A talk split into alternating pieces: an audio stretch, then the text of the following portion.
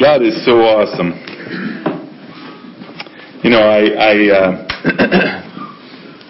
as we were worshiping, I'm looking around, and I just have to tell you, I love you guys. I love this church.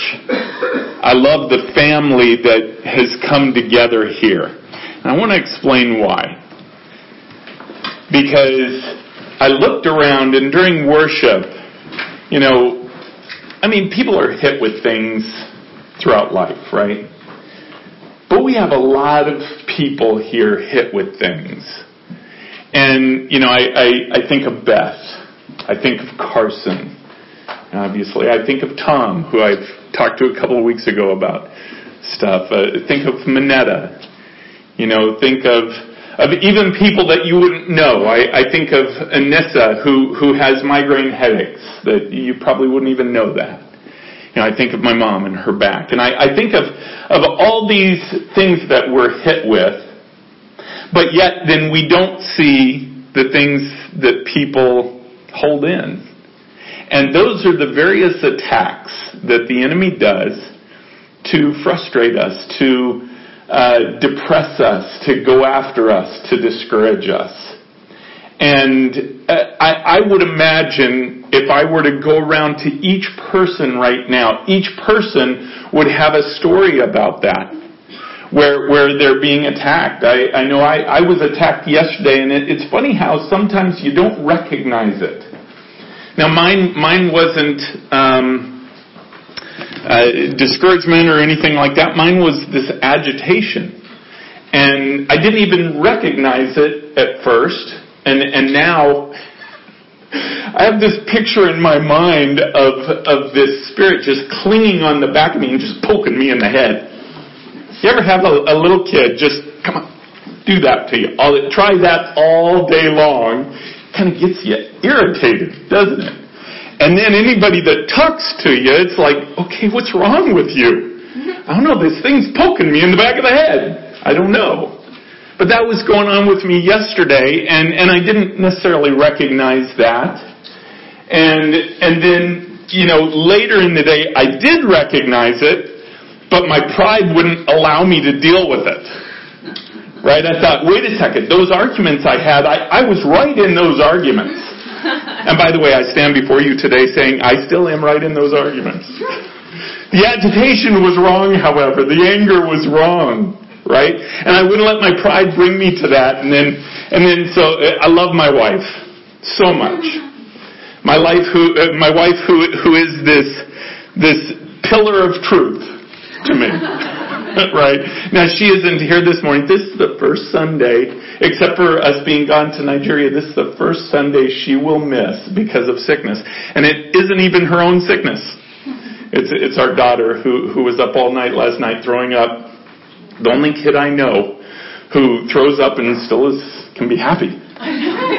It's like, seriously, aren't you tired? It's four o'clock in the morning. You've been thrown up all night, and she just wants to sit there and talk and and it, hold on one second. Goes comes back. Okay, so where were we? okay, this is not my child. This is not my child. This is not her child either. I I don't know where she came from. She's not our child.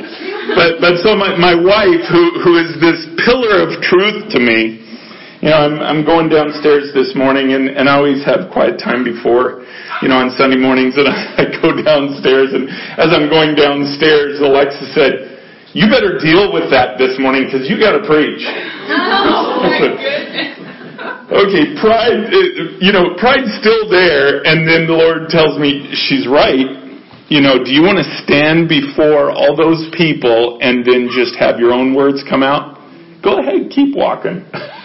so, so we deal with these things all the time right? But one thing that's important is to recognize when it's something from the enemy. Recognize, you know, and, and what are, it's real easy, guys. Depression, anger, you know, fear, deception, all these things, those are from the enemy. They're not from God. So this agitation I was feeling yesterday, that was from the enemy, right? See, I have authority to deal with that. We've talked about, we, in fact, I think we spent like five years on it recently. And that, what was it? I think it was a 10 week series and we're not really even done with it yet. On, on going before the courts of heaven, on dealing with spiritual warfare. But you know, you can have all the tools to deal with it and not choose to deal with it. That's what I did yesterday. Because I was enjoying my time with my pride being right. See, that didn't get me anywhere certainly didn't get me where I wanted to be with the Lord. But you know, the beauty of it is when we recognize that, there's an easy fix. There's an easy fix, guys. Because sometimes the enemy comes after us and they have authority to come after us. When we sin, we give authority to the enemy to come after us. You know, but something I, I don't know if I mentioned to you during that series or not, Sometimes the enemy comes after us without authority. Sometimes he does not have the authority to come after us, but he does. Now he takes great risk in doing that because he he he I mean retribution can be can be pretty tough. But doesn't mean he doesn't do it. When you have a target on your back, when you're saved and you want to live for the Lord and you want to have a testimony for, a, for the Lord, you place a target on your back. And I'm, I'm, I'm here to tell you, if you come to this church, I apologize, but by association, you have a target on your back. So when you have a target on your back, the enemy comes after you. But it's real simple as we dealt with in, in just a couple of weeks ago. To deal with that, it's about recognizing what's going on first and then going before the Lord and just saying, I'm sorry. I had to do that this morning. I had to go to Him and say, Father, forgive me for my pride. Forgive me for allowing that agitation, for not recognizing what the enemy was doing. Forgive me, Lord. And, and then I, I couldn't leave it there as much as I wanted to. I couldn't leave it there. See, I had to go and apologize to Alexis, and I had to go and apologize to Brooke. Okay? Even though my pride did not want me to do that, I had to go apologize to them because it would not make any difference asking God's forgiveness if my pride continued that sin going. Does that make sense? So I had to go and deal with that with all the people that were involved with it. And when I did and asked forgiveness from the Lord, I can tell you that a weight was lifted immediately. Why? Because that enemy did not have authority to come after me yesterday. If I would have recognized it right away, I could have just immediately told it to leave and it would have had to. It had no authority to be there. It went there with the desire to gain authority. Now, what did, what did I do? And, and think about it in your own life. I actually gave it authority. It had no authority to be there in the first place. But in my reaction to it in pride and anger and whatever it was, different things, I gave it authority to continue going after me. So I did, this isn't even what I'm preaching on, but sorry. But uh, as we're going this morning, I just I just felt the need to share with you to stay in the fight. Because the enemy is, is going after us, the enemy is strong and going after us, but recognize that it's him. And recognize that you have something inside you called the Holy Spirit that gives you the authority to deal with that enemy. And, and by the way, we're a family. If, if you have difficulty with some, some of that or even understanding it or anything else, there are people you could go to in this family that will fight for you. And just, just recognize that and, and know what He's doing. So we thank you, Lord. And let, let's pray. Father, Lord, we, we love you. We thank you and praise you. Lord, as we get going this morning, I just pray that every word that I speak is only of you that none of them are my own. But I give my mouth, I give my thoughts, I give my, my will to you and seek your will in it. Father, I pray that you prepare hearts to receive this morning. Because this new subject that we're about to tap into is, is exciting and it's hopeful. and there's just a lot to it. So, God, I pray that every word that comes out of my mouth is you. In Jesus' name we pray. Amen. And we're going to be talking about heaven. Okay? but probably not your typical sermon on heaven, right? Which you're used to that. You don't get too much typical here. Heaven, I get a kick out of the fact when you talk to people about heaven and say, hey, what do you think heaven is? And you get these answers. And I've been doing this recently because I, I know the Lord was having me do this. And, and it's just wild, some of the answers that you get. But before we get into that, I want to play a quick video that might give, it, it, it, might resonate with you. Now these are kids, but it might resonate with you some of the things and the answers that they give about heaven.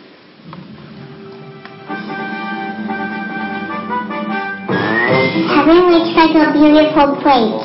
Rainbow colored with glitter. Like colors you never seen before. Purple and pink and red and white. Pink and purple.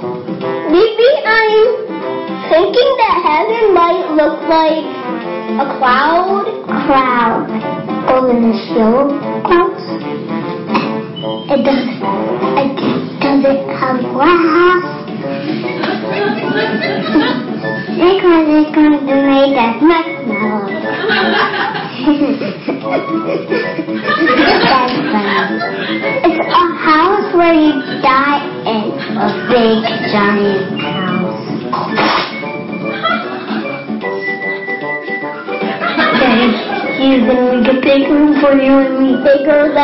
Like the whole world. And he's gonna make a giant school for you.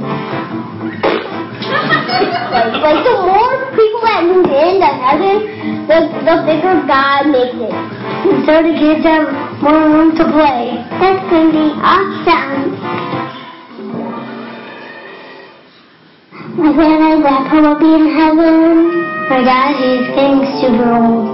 I think my dad's gonna be the first one that's gonna die.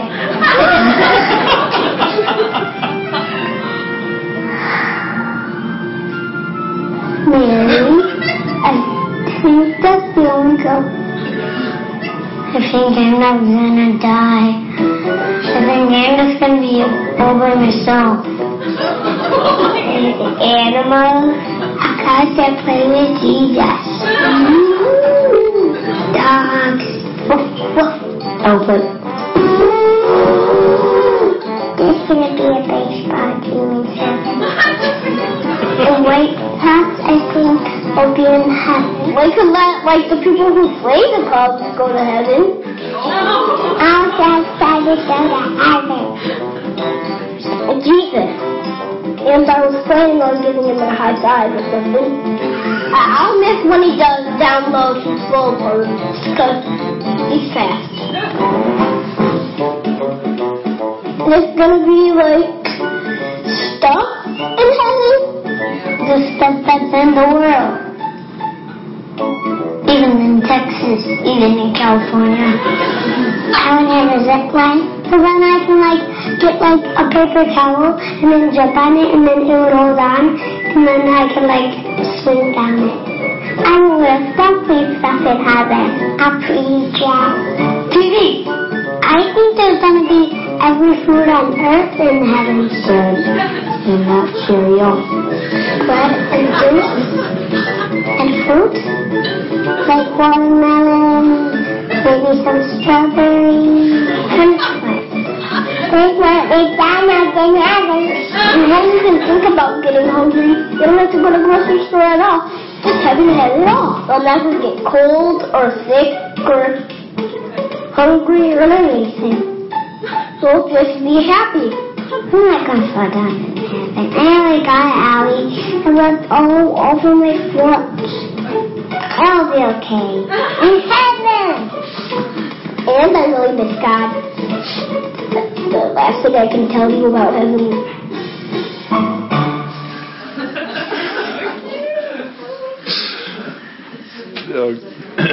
Kids are awesome. You know what's funny is is as I talk to adults about heaven, the answers aren't much different. You know, we we we if you were to think yourself, if I were to go around and ask, okay, what do you think heaven's like? I'm going to say I, I was going to say 99 out of 100, but I I think I'm going to say 999 out of a thousand. Probably only have basic concepts of what it's going to be like, of what heaven is really like, right? Well, it, it, we, you know, some people think, well, it's just going to be this big banquet. And we know there's food in heaven. Praise God, too.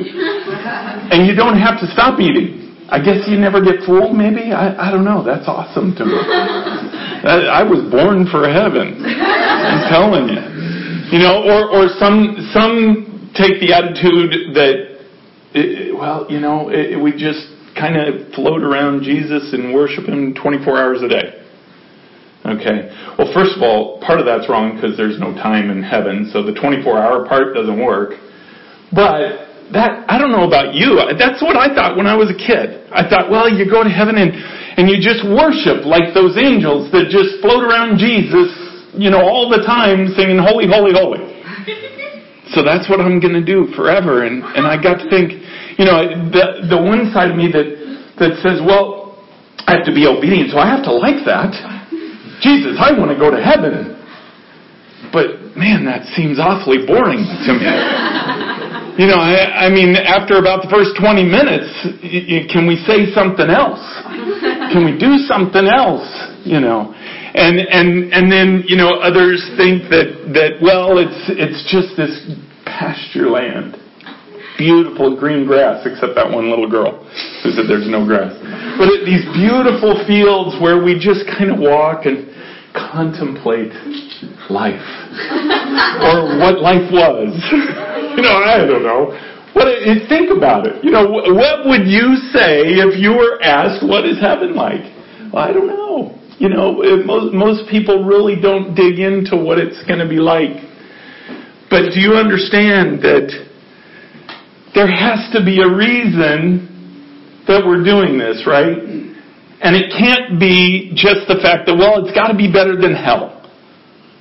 Right? We know there's a heaven. We know there's a hell. And even though my salvation, I got saved when I was nine. I was one of those that was saved because, not, not so much because heaven looked so good to me, but hell looked really bad. And I didn't want to go there. And so, yeah, I want to get to know this Jesus. And at nine year, years old, I, I gave my heart to him and accepted him. But but we understand that there is a heaven and that there is a hell, and as people on earth, we make choices. We will make a choice as to where we go, literally, by accepting or denying Jesus Christ as our Savior. But when we accept Him, okay, we also are given this blessed hope. Right? Does that ring a bell in the Word of God? We're given a blessed hope in Him. Hope in what? Hope in pasture lands as far as I can see where you just walk and contemplate?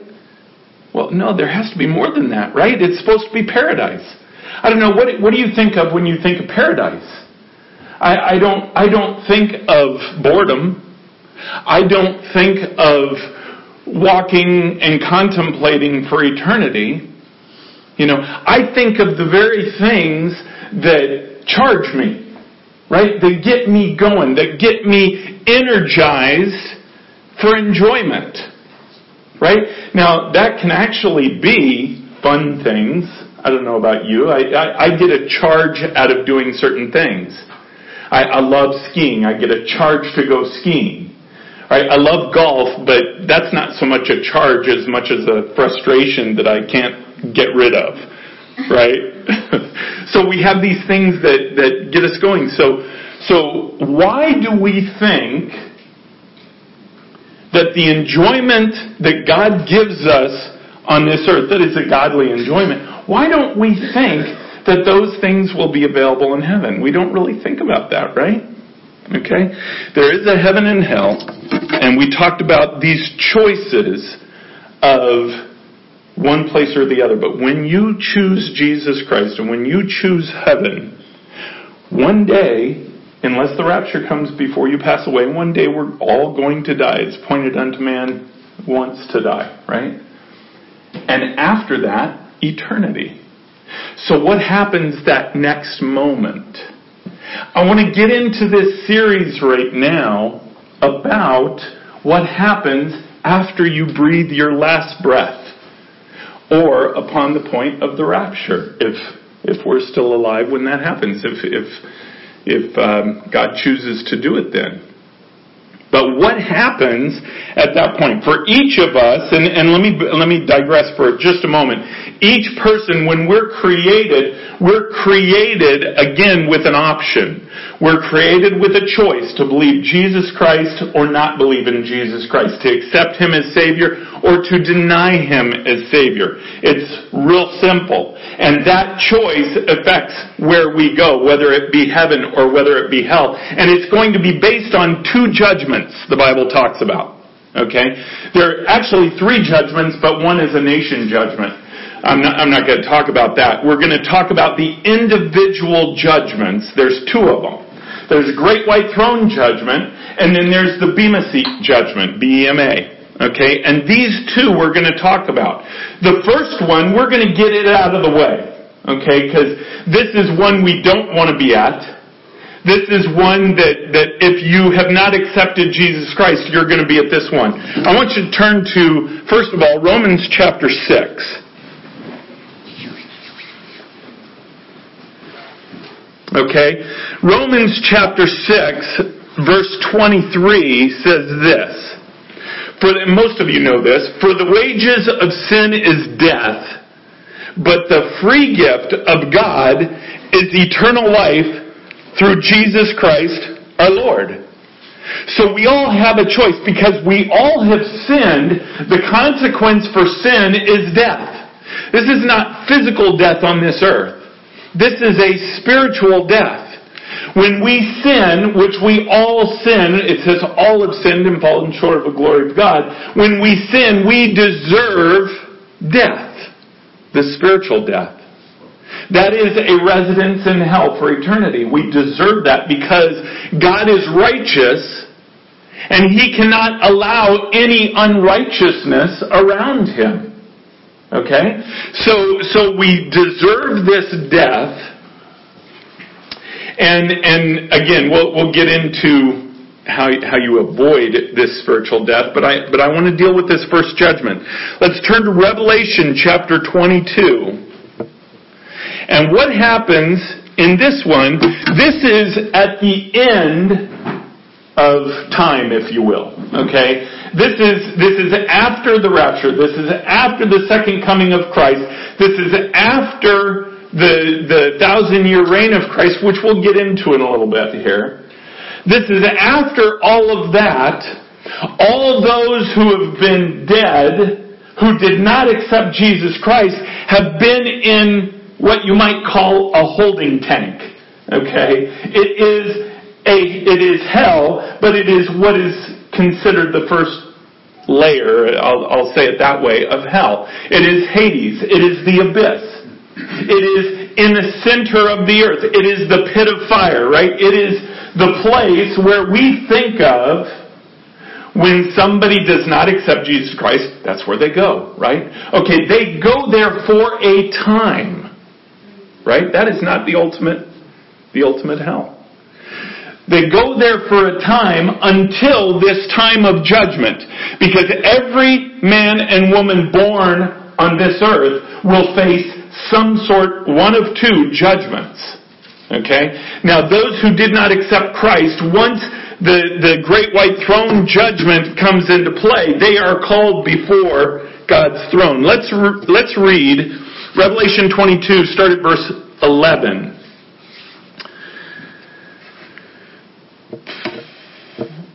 Revelation 20.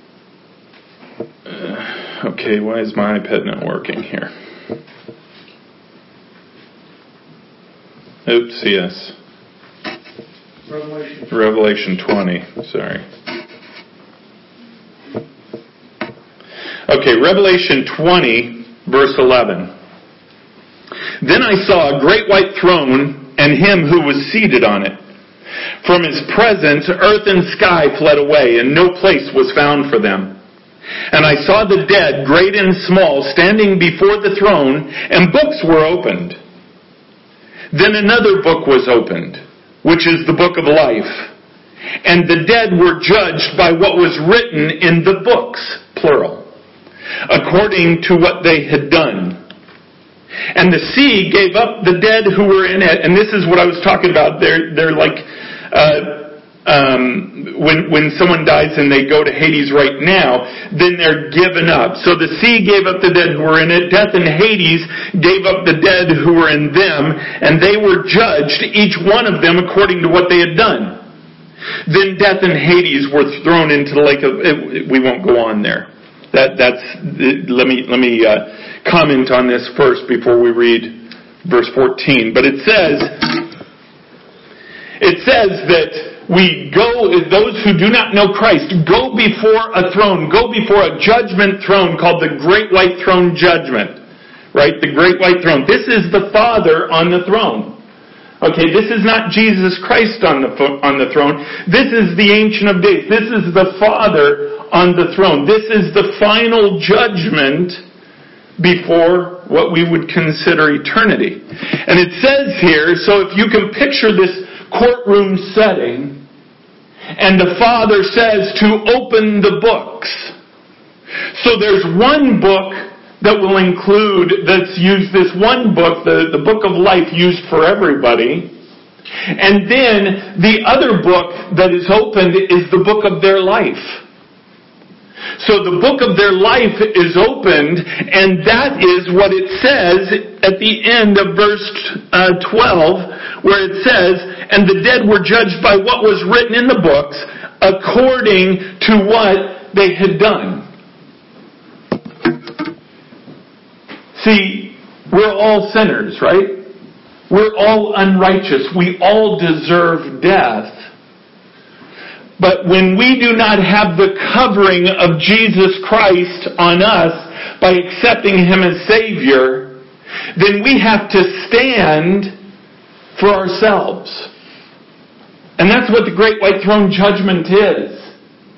You can imagine having to stand before the Father and have your book opened and read. This is what you did. This is the choice you made. This is how you lived your life. And then what happens is they open the second book, and we can read verse 15. And if anyone's name was not found written in the book of life, he was thrown into lake of fire. So he goes through the person's life justifying the fact in court that death is deserved. And then he looks in the book of life and does not see that person's name written in the book. And do you understand, just like we talked about in the last series, there is no choice he can make except to give the judgment that's rendered. There's no choice. Because, see, we had a choice here on earth. So then what happens is all of hell and all of Hades and all of that will be gathered together and cast out. Hell will no longer be in the center of the earth. Hell, hell, hell will no longer be the bottomless pit. It will be cast out to where it's forgotten. It's completely remembered no more at that point. This is the Great White Throne Judgment. Now, I think it's interesting because, see, I, I used to think that Jesus was the one that did all the judgments. But no, He is our advocate. He is our intercessor. He does do the, the, the next judgment, which we'll get into, but in this one, He is there at the Great White Throne. And we're going to see, you could turn to Matthew chapter 7, we're going to see where he is. But he is there, he is no, he is not these people's advocate because you never see him stand up for them. They were not written in the Lamb's Book of Life. They did not accept Jesus Christ as Savior, so He does not intercede for them with His righteousness. Okay, but what, what happens? Let's look at Matthew chapter 7 verse 21 says this. Not everyone who says to me, Lord, Lord, will enter the kingdom of heaven, but the one who does the will of my Father who is in heaven. On that day, many will say to me, Lord, Lord, did we not prophesy in your name and cast out demons in your name and do many mighty works in your name? And then I will declare to them, I never knew you. Depart from me, you workers of lawlessness. See, you can imagine this person standing before the court, standing before the Father, and receiving this, this verdict. And him looking over at Jesus and saying, well, wait a second. I, I, I was a good person. I, I did this good. I, I, I, I gave to the poor. I helped people. I, I handed out food at Thanksgiving. I was always nice. I tried my best, you know, to be a good person. I tried my best not to lie. You know, I tried my best not to deceive somebody. I this, I this, I this, I this.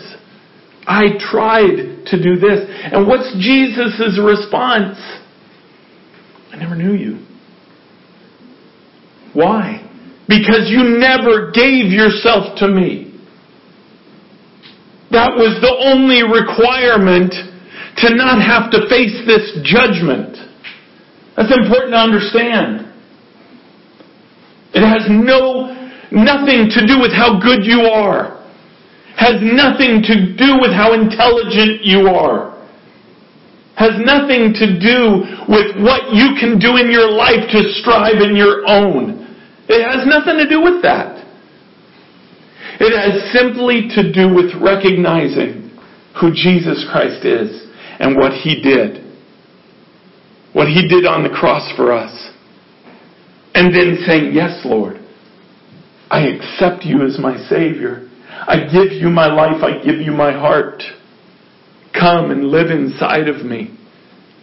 When we do that, you know why heaven rejoices when somebody gets saved? Because Jesus goes to that book of life and he opens it up and he takes his pen and he writes a new name. See, just like we talked about in the last series, these are real books. These are real choices. This really is going to happen. We have to understand that the deception that Satan puts us through in this life, that really it's about this life. And it's about the cares of this world, and it's about my job, and it's about making money, and it's about this, and it's about that. Where Jesus says, no, it's about me. And if you trust me, I work the rest out. Sounds familiar, right? A verse we all know. Matthew 6:33. So at the end of the world. Now by the way, let me let me point this out too because this is long after like we will we will have been around at least a thousand years. Well, technically at least a thousand and seven years. Okay? because you have the if, if Jesus were to come right now and, and we meet him in the clouds right now and the tribulation came immediately following that and then his coming second coming immediately following that you're looking at a thousand and seven years because you have the thousand year reign of Christ which that's what we're really going to get into in this series okay but in that time frame you know you you have you have it, this, this concept of this great white throne, I just want to get across. It's, it's, it's the most important choice you're going to make in your life. And I, I know most people in here have made that choice. But when you get this in your mind and get this to the understanding of what the cost is, you'll start seeing people differently. You'll start seeing the waiter waitress differently. You know, I, I, I never used to do this, but, but now, um, and I learned this from Todd White. You know, Todd White talks about as a Christian we should be tipping 100% at least. I've not gotten there yet, but I, I tip 50%. And, and you know what? It, it really curbs how often you go out to eat. Let me tell you. But when you do, take the opportunity to let them know why. You know, I, I always write a little note on, on the thing and it, you know, thank you so much. You did a great job. God bless you. Jesus loves you so much. And, and here, here, you know, and then give them the good tip. But let them know why. See, you'll see people differently when you understand the real consequences of this single choice that they make. When you can make a difference in a person's life from going to heaven or from going to hell, when you understand what hell is, I think it's important to understand that. You know, we don't like to think about that. We don't like to think about what heaven, or, I mean, what hell is. But when you start to understand what hell is and you see other people that don't know Jesus Christ as Savior, you have a new view of them all of a sudden they're not the people that irritate you. They're the people that don't know Christ and that may only hear about Christ through you. Right? Well, it, it, it works the same on the opposite scale. If all we can tell people about heaven is you'll float around in a cloud worshiping and, you know, get to walk in some grassy knoll. I, have even heard people say, why, why would I want that? Hell will be more fun, man. I can do what I want. Wrong. the more we understand these things, the more we can be a witness to others. And the more we begin to see what's important in letting them know. So, so again, those who do not accept Jesus Christ, they will face this judgment, the great white throne judgment. And that's one we don't want to be at, right? Now, now, I wonder though, I, I actually believe we'll be there. I mean, we won't be judged there, I don't mean that. But we will see. We will see family members. We will see friends. We will see people that we knew come before that court. Because we'll be there. We'll be witnesses to that. And it'll be devastating in our heart. You know, when it, it's something important to understand. When the Bible says that there will be no more tears in heaven. Okay, that is the eternity after the great white throne judgment. There will be plenty of tears in the next thousand seven years, right? There will be plenty of tears through the thousand year reign of Christ. There will be plenty of tears. See, the problem is he doesn't wipe the tears away. He doesn't wipe the memory away until after the great white throne judgment. And I think there's a reason why. I think when, when, especially when we're here on earth, we need to understand the criticalness of not sharing Jesus Christ with other people. When, when we can be the ones that, that God could use to make a difference in somebody's life, and we choose not to let Him do it. Maybe because of fear or because of, you know, we're in a hurry or, or whatever. You know, and, and uh, believe me, I'm right there with you. You know, it, it, it's so easy to, oh, someone else will get them. If, if it's the Lord's will, someone else will get them. No, it was the Lord's will for us to speak to him. Once we get this concept, this understanding of what heaven is, and what the alternate is, it, it, it just sets a fire under you. It, it, it allows you to see people very differently. So then we have that judgment. Okay. But then we have the other judgment seat.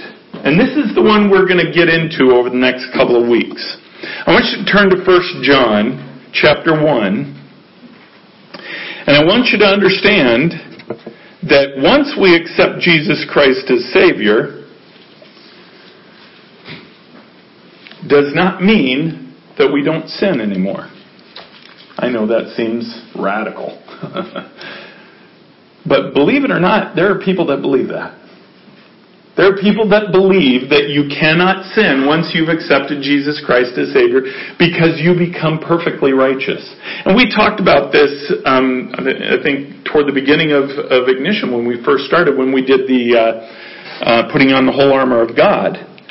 But um, but First John chapter one verse eight, we're going to begin, and we'll go through two one. If we say we have no sin, we deceive ourselves. Now, by the way, First John, John here is, he is speaking to saved people. Okay? We'll show that here in a minute. But if we say we have no sin, we deceive ourselves, and the truth is not in us. If we confess our sins, He is faithful and just to forgive us of our sins and to cleanse us from all unrighteousness. If we say we have not sinned, we make Him a liar his word is not in us. Chapter 2 verse 1. My little children, I am writing these things to you so that you may not sin. But if anyone does sin, we have an advocate with the Father, Jesus Christ the righteous. Jesus does not become your advocate until you accept Him as Savior. Understand that He is the advocate for those whom the Father gives Him. And those are the ones who accept Him as Savior. So what he's saying, he's talking to a person here who is saved, and he says, but if any of you do sin, we have an advocate before the Father. Now we talked about that in the last series. The Father is the judge. He's sitting in the court. What is an advocate? The Greek word for advocate literally means attorney, lawyer. Jesus Christ is our lawyer. He is our attorney before the court. Why? Because when we get saved, when we accept Jesus Christ into our heart, we don't just automatically go to heaven. We don't just, I accept Him, bink, I'm gone. Right? It'd be really nice if you did that. But we don't. We, we still live here. We still spend out our days learning to trust Him, learning to fall in love with Him, learning who He is, and the communication back and forth with Him. So we have, we have this, this time of learning, okay, but, but when we sin, then there happens, something happens in our relationship with Him. And we've talked about this before. When you sin, it puts up a barrier, puts up a wall between you and Jesus Christ, right? So we had what he said, and I'm I'm not getting into this part of it. I just want you to understand that there is sin after salvation. Now the beauty of it is there's there's also our we have an advocate and we have this promise that he says if we confess our sins, he is faithful and just forgive us of our sins and cleanse us from all unrighteousness. Who? God the Father. The one who's on the throne in chapter 2 verse 1. He's who forgives us of our sins. What's he do? It's because he sees us through the filter of Jesus Christ, who is our attorney, who is our advocate.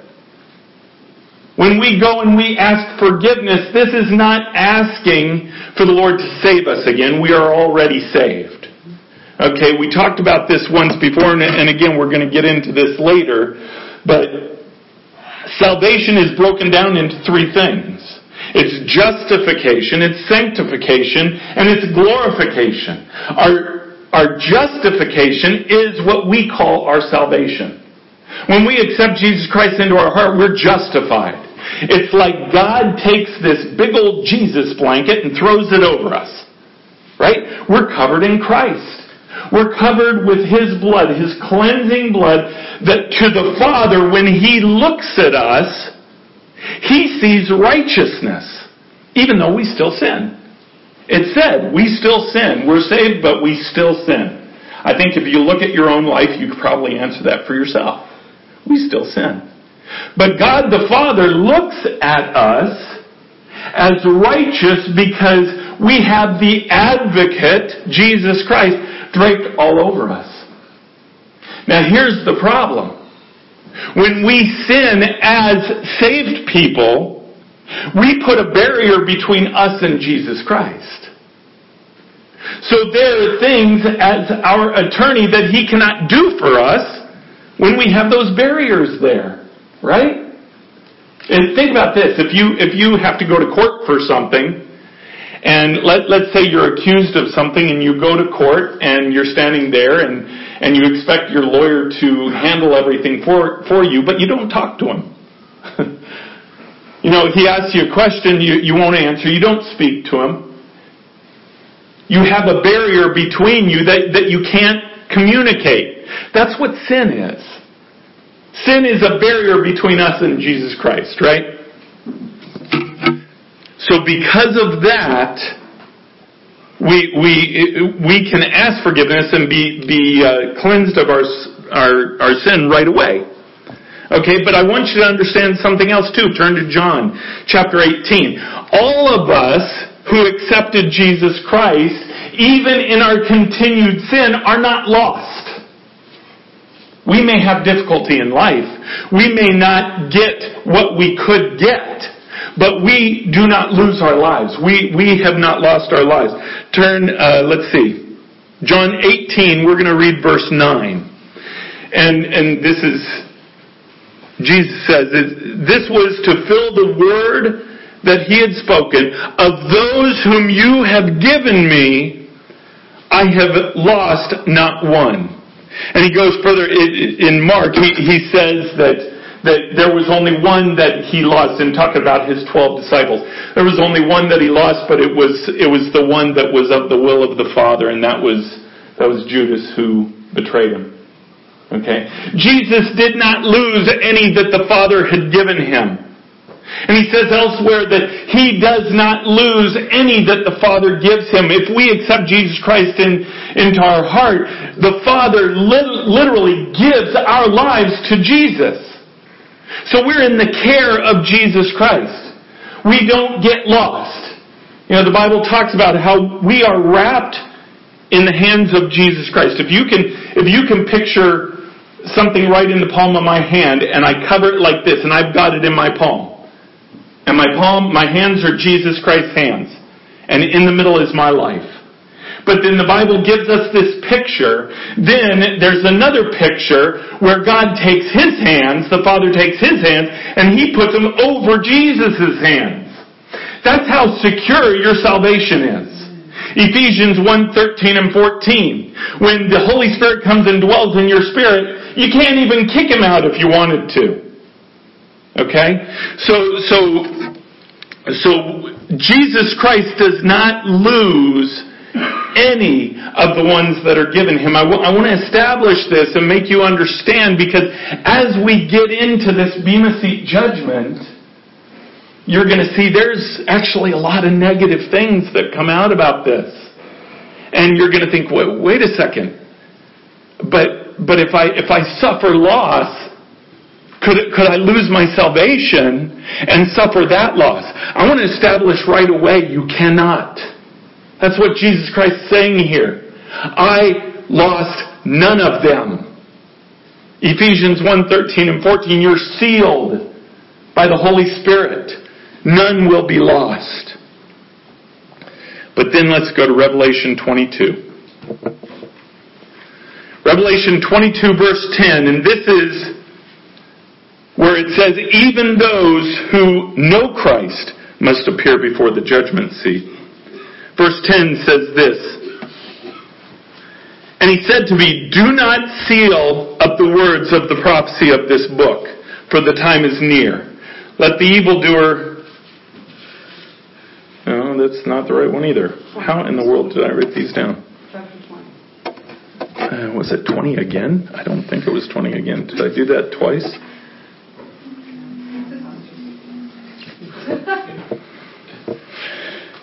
Nope, it's not that one either. Well, I can just about quote it to you. I'll have to figure out which one it is.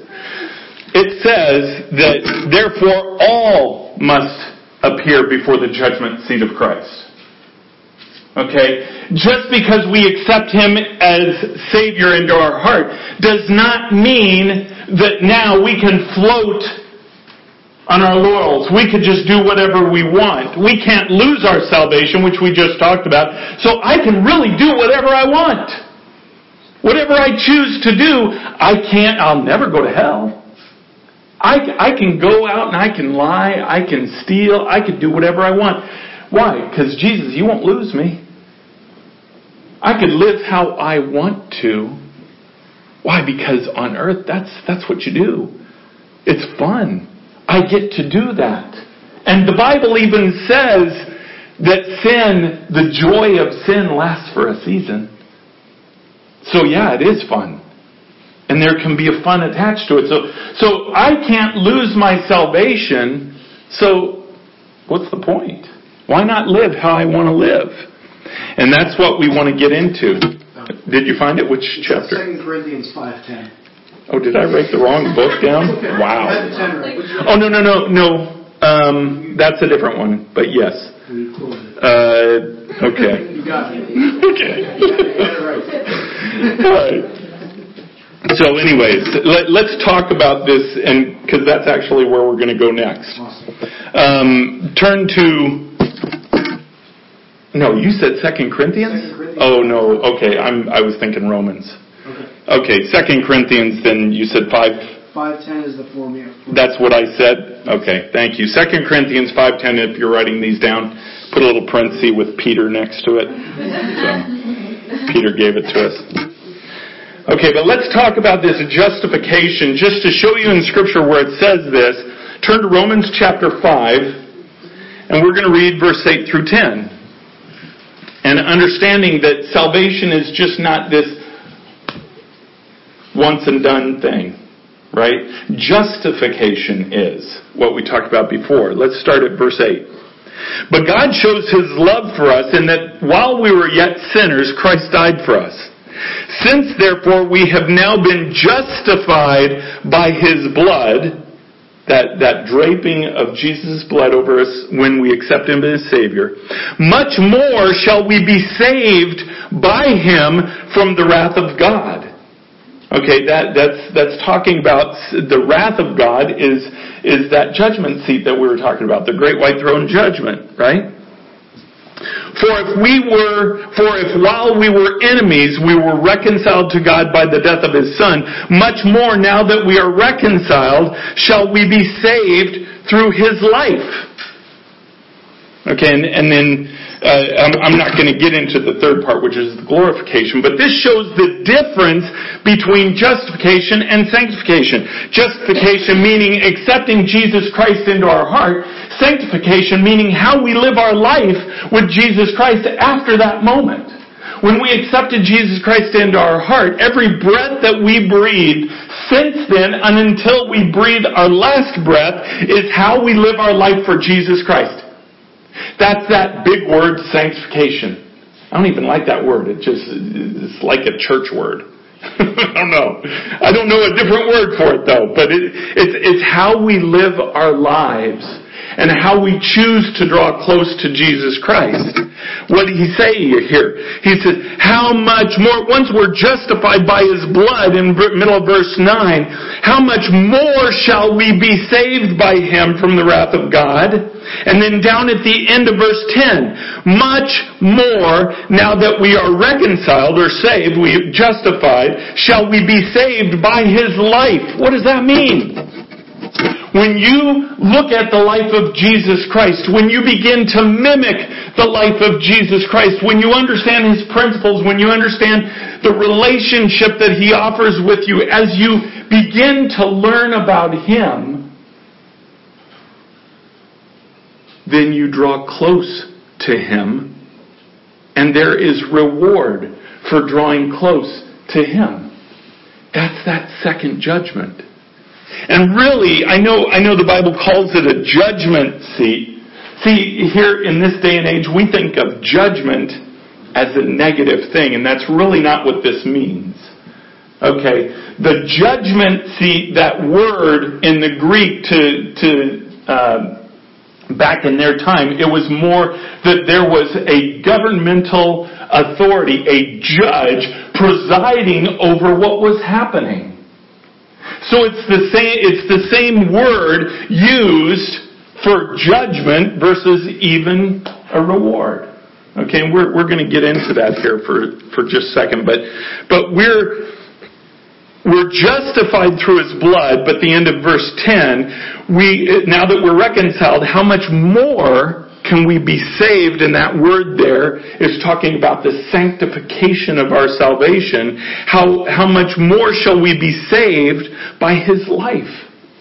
The example of his life, obviously he is not living on this earth anymore. Right? He is at the right hand of the Father. He raised from the dead and is at the right hand of the Father. But we know of his life, one, in the Word of God. We can read about his life. We can learn about his life. We can know how to act ourselves because of his life. But in that life, we can draw to him. We can have relationship with him. We can learn how to talk to him and let him talk to us. It's from that process that we become sanctified by His life. So it's important, the sanctification process, I mean, you can't say it's more important than justification, obviously. but it's so important to understand how critical a relationship with Jesus Christ is. It's not critical to getting into heaven. But it's critical to how you're going to spend your time there. And that's where we get into some of the controversial part. But let's take a look at the Bema seat. We, we talked about the Bema seat. Um, it's spelled B-E-M-A. The Bema seat judgment. It's really it's really more like a reward ceremony. But let, let me let me uh, give you the definition of this of what this means in the Greek. The word bema was taken from the Isthmian Games where the contestants would compete for the prize under the careful scrutiny of judges who would make sure that every rule of the contest was obeyed. Okay, that's point number one. Let's turn to 2 Timothy chapter 2. Uh, and i know I'm throwing a lot of scripture at you right now because I, I want to establish a foundation here.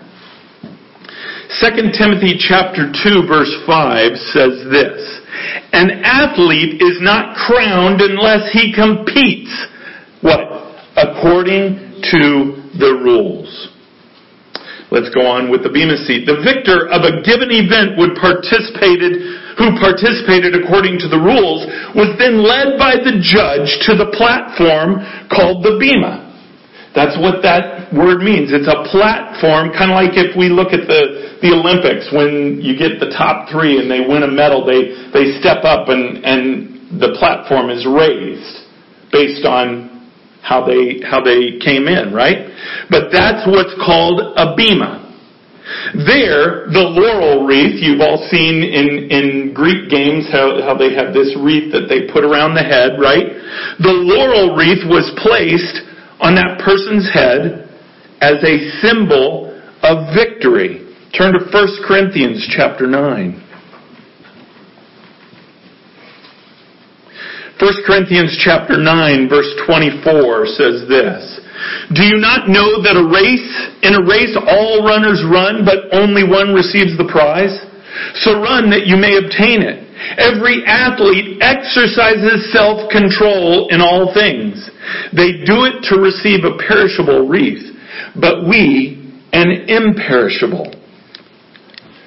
I want to I want to draw the similarities here of what this Bema seat judgment is, or let's call it the Bema seat ceremony, because that's really what it is.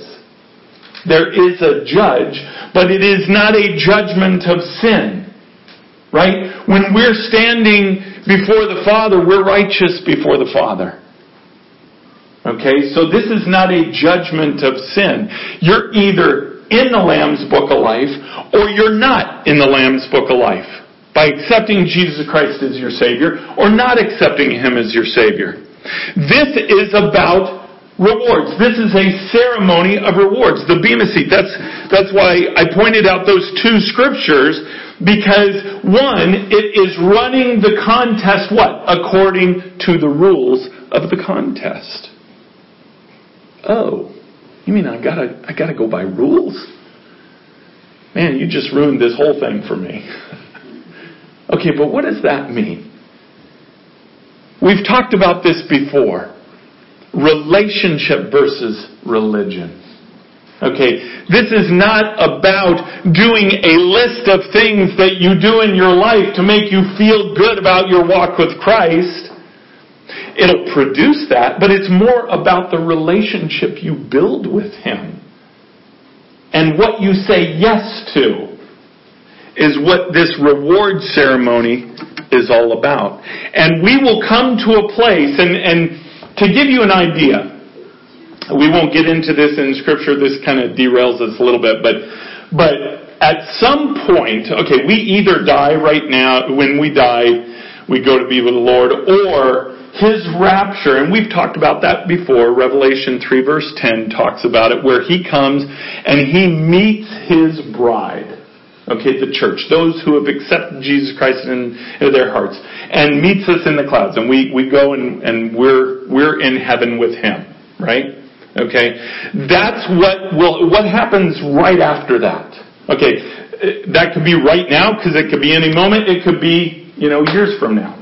I don't know when it will be, but when it is, we will be with Him. Now, during the period of time that happens when He takes His bride home to be with Him, and He comes back to earth for the second coming, which is after the tribulation, there's a period of time that we will be in heaven together as the bride of Christ. Right? Because it says all those in Christ raised first in the rapture. In other words, all who know Christ as Savior will be up there when God's judgment is happening down here. So what happens while we're up there? That's where this Bema Seat ceremony takes place. And you can imagine the ceremony. I think of the Olympics when I think of this. You can imagine all the pomp and circumstance of the Olympics. Okay, the only difference here is there's more than three winners. Because the con- contest that you're running is not against your neighbor. It's against yourself. We all have the same opportunity to be victorious in this as anybody else who is saved. It doesn't matter that one person has a degree in, in Bible and they know so much more and this other person barely knows the Bible. See, it doesn't matter, and we're going to get into that a little bit as to what that means. You are judged on what, or your, this ceremony happens, this race that you're running, you are put into a category according to what God has given you. Okay? So you're judged on what God intended for your life, not what He intended for mankind, you know, uh, across the board. If God intended for my life to be a certain way, and my rewards then are based upon how I let Him bring that will to pass. You know, that's why the Bible, again, I love it when the Bible simplifies things. We don't have to worry so much about what God wants to do in our lives.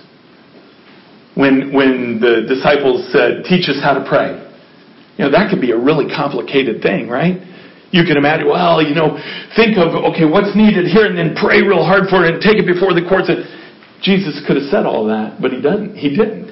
He made it simple. He said, no, he said, pray for my will to be done on earth as it is in heaven. You know, this is a concept that, I mean, after 43 years of salvation, I'm just starting to fathom. I don't have to go through and, and subject my will into my prayers. You know, we, we were kind of taught that in this election season. Lord, how do you want us to pray? Because he told us what he, what he wanted to have happen. So do we pray for that? No, just pray for my will. Just pray for my will to be done. Well, it, it, it's the same for our lives. If you want to draw closer to Jesus Christ, pray for His will to be done in your life as it is in heaven. What does that mean? It means as it's written in heaven. Remember Psalm 139, we each have a book written about us. Remember we talked about that. That is God's will for our lives. It was written before we were ever born. So when we go before the Lord and we ask for His will to be done on earth in my life, when I say, Lord, do your will in my life as you have written it in heaven, it's as He wrote it in the book for my life. I'm just saying yes.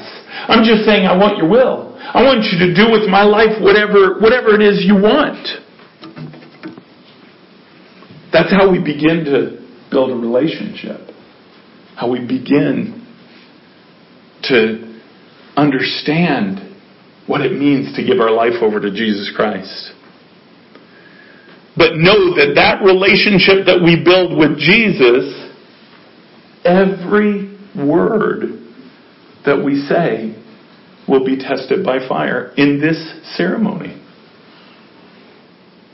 Remember, we talked about it last week when we talked about that words have weight.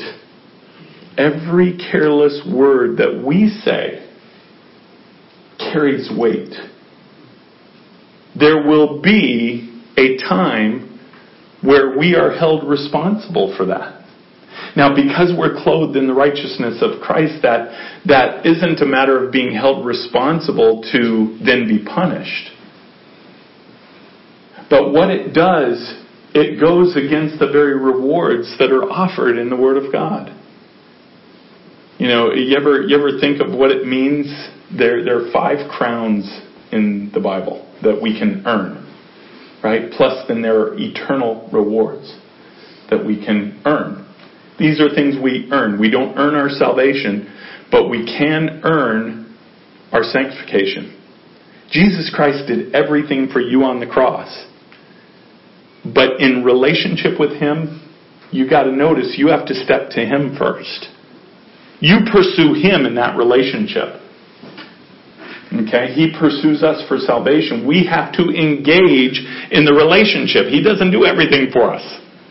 We can't just say, I want to be close to you, I give you my yes. And that's it. We can't do that. We can do that for justification because that's, that's 100% grace. He did that, everything for us. All we had to do was accept it. But to build a relationship with Him, it takes work. It takes effort. It takes setting aside our own will and saying, okay, Lord, I, I trust you. I want your will. Even if this is something I really wanted to do. But I trust you to do your work in my life. All these things go into our book and will all be flushed out at this ceremony, this Bema Seat ceremony. And you know what? I'm not going to get into this one yet because we're we're about out. Next week we're going to talk about what it means when we go before the court. Okay, so so I, I've laid this foundation of of we will face one judgment or another. Or I, let's let's think of it more as a judgment or a ceremony. We have a choice. By accepting Jesus Christ into our hearts, we no longer have to face that judgment seat of the Father. But now we are in a race. We've been placed in a race that we can run with Jesus Christ, and that race is all about getting to know Him. Getting to know Him and letting Him work in our lives. That's why it's called a relationship. We learn how to give Him our yes, right? We learn how to communicate with Him. So, so we, we have established that one day we will stand before Him, even as saved people, we will stand before Him in this award ceremony called the Bema Seat. And we're going to get into next week what that means. Because, see, the Bible talks about rewards and it talks about suffering loss, too. What's that mean? You mean heaven isn't the same for everybody? See, don't be confused. The Bible never said heaven was the same for everybody. It says it's paradise, so it's going to be good for everybody. It's going to be great for everybody. It's certainly better than the alternate. But don't think for a second that what we experience in heaven will be the same with everybody. Because it has everything to do with how we live the second part of our salvation. that relationship with Jesus Christ, that sanctification. Not how good we are. Okay, be careful with that. Not how good we are, but how much we give Him our yes. And how much we draw close to Him by just saying yes to what He wants to do in our lives. We'll get in, we'll begin getting into that next week, and that's where I was saying, that's kind of where the title of this came out. What happened to my paradise, you know? We, we, we, we have this kind of myopic view of heaven that, well, I don't know what's on the other side, but I'll just kind of get there and float and everything will be good and we'll all just be kind of floating around partying, whatever. And we don't really get a concept of what it's going to be like. That's what I want to dig into. Because I think it'll surprise you. And I think it'll surprise you in an awesome, awesome way. I can't wait to get there. I can't wait until the thousand year reign of Christ. We're going to talk about that a little bit. Do you, you got to understand, that's not in heaven, right? Okay, that's right here on earth. Okay, I don't want to give any of that away, but, but we're going to begin to get into that a little bit next week. Let's pray. Heavenly Father, Lord, we love you. We thank you and praise you. And God, this is such a huge, awesome subject you, you know my trepidation with you when you told me to, to that, that we were doing this next. Lord, it's because it's such an awesome, intricate subject. I, I just want everyone to get it. So I, I pray, Lord, that as you work in each heart, as you work in each life, that you do the very thing that you promise. You send your Holy Spirit and you open up our eyes to your scripture. And I thank you for what you're going to do through this series, Father. Keep your heads bowed and your eyes closed. We talked about the fact that there's two judgment seats a judgment seat and a ceremonial seat. And there's only one way to avoid that great white throne judgment and avoid the consequences of that, and that's accepting Jesus Christ into your heart. And this isn't about being a good person. This isn't about living life a certain way, claiming to be a Christian or claiming to be religious. It simply boils down to a specific moment in your life when you understood who Jesus Christ is and what he did on the cross and where he is now, and you accepted him into your heart as Savior. And I'd be remiss in not giving this opportunity that if you cannot remember a specific time that you did that, you can take care of that right now so easily. And your very destination be changed in a moment. I, I don't want anybody looking around.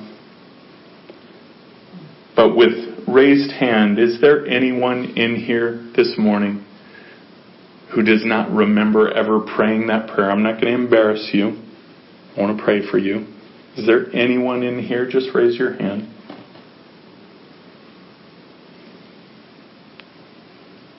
So, as we all know Jesus Christ, I want you to begin to feel the importance of understanding what a relationship with Him is and what it does, not just for here, but what He's going to lay out for us after we're gone from this world. Father, as I said, just open our eyes. Holy Spirit, just open our eyes as we contemplate this, think about this throughout the week, and continue on with this next week. Open our eyes. Give us a glimpse into what you have for us. Because I know in my own life, God, as I began to understand what you have set aside for me because of my relationship with you and, and what, what I can run for, like Paul said, it just changed my whole perspective of what this life means. And all of a sudden, all of a sudden the cares of this world, Lord, just weren't as important. So I pray, dear God, please, that you open our eyes as we study this. In Jesus' name, amen.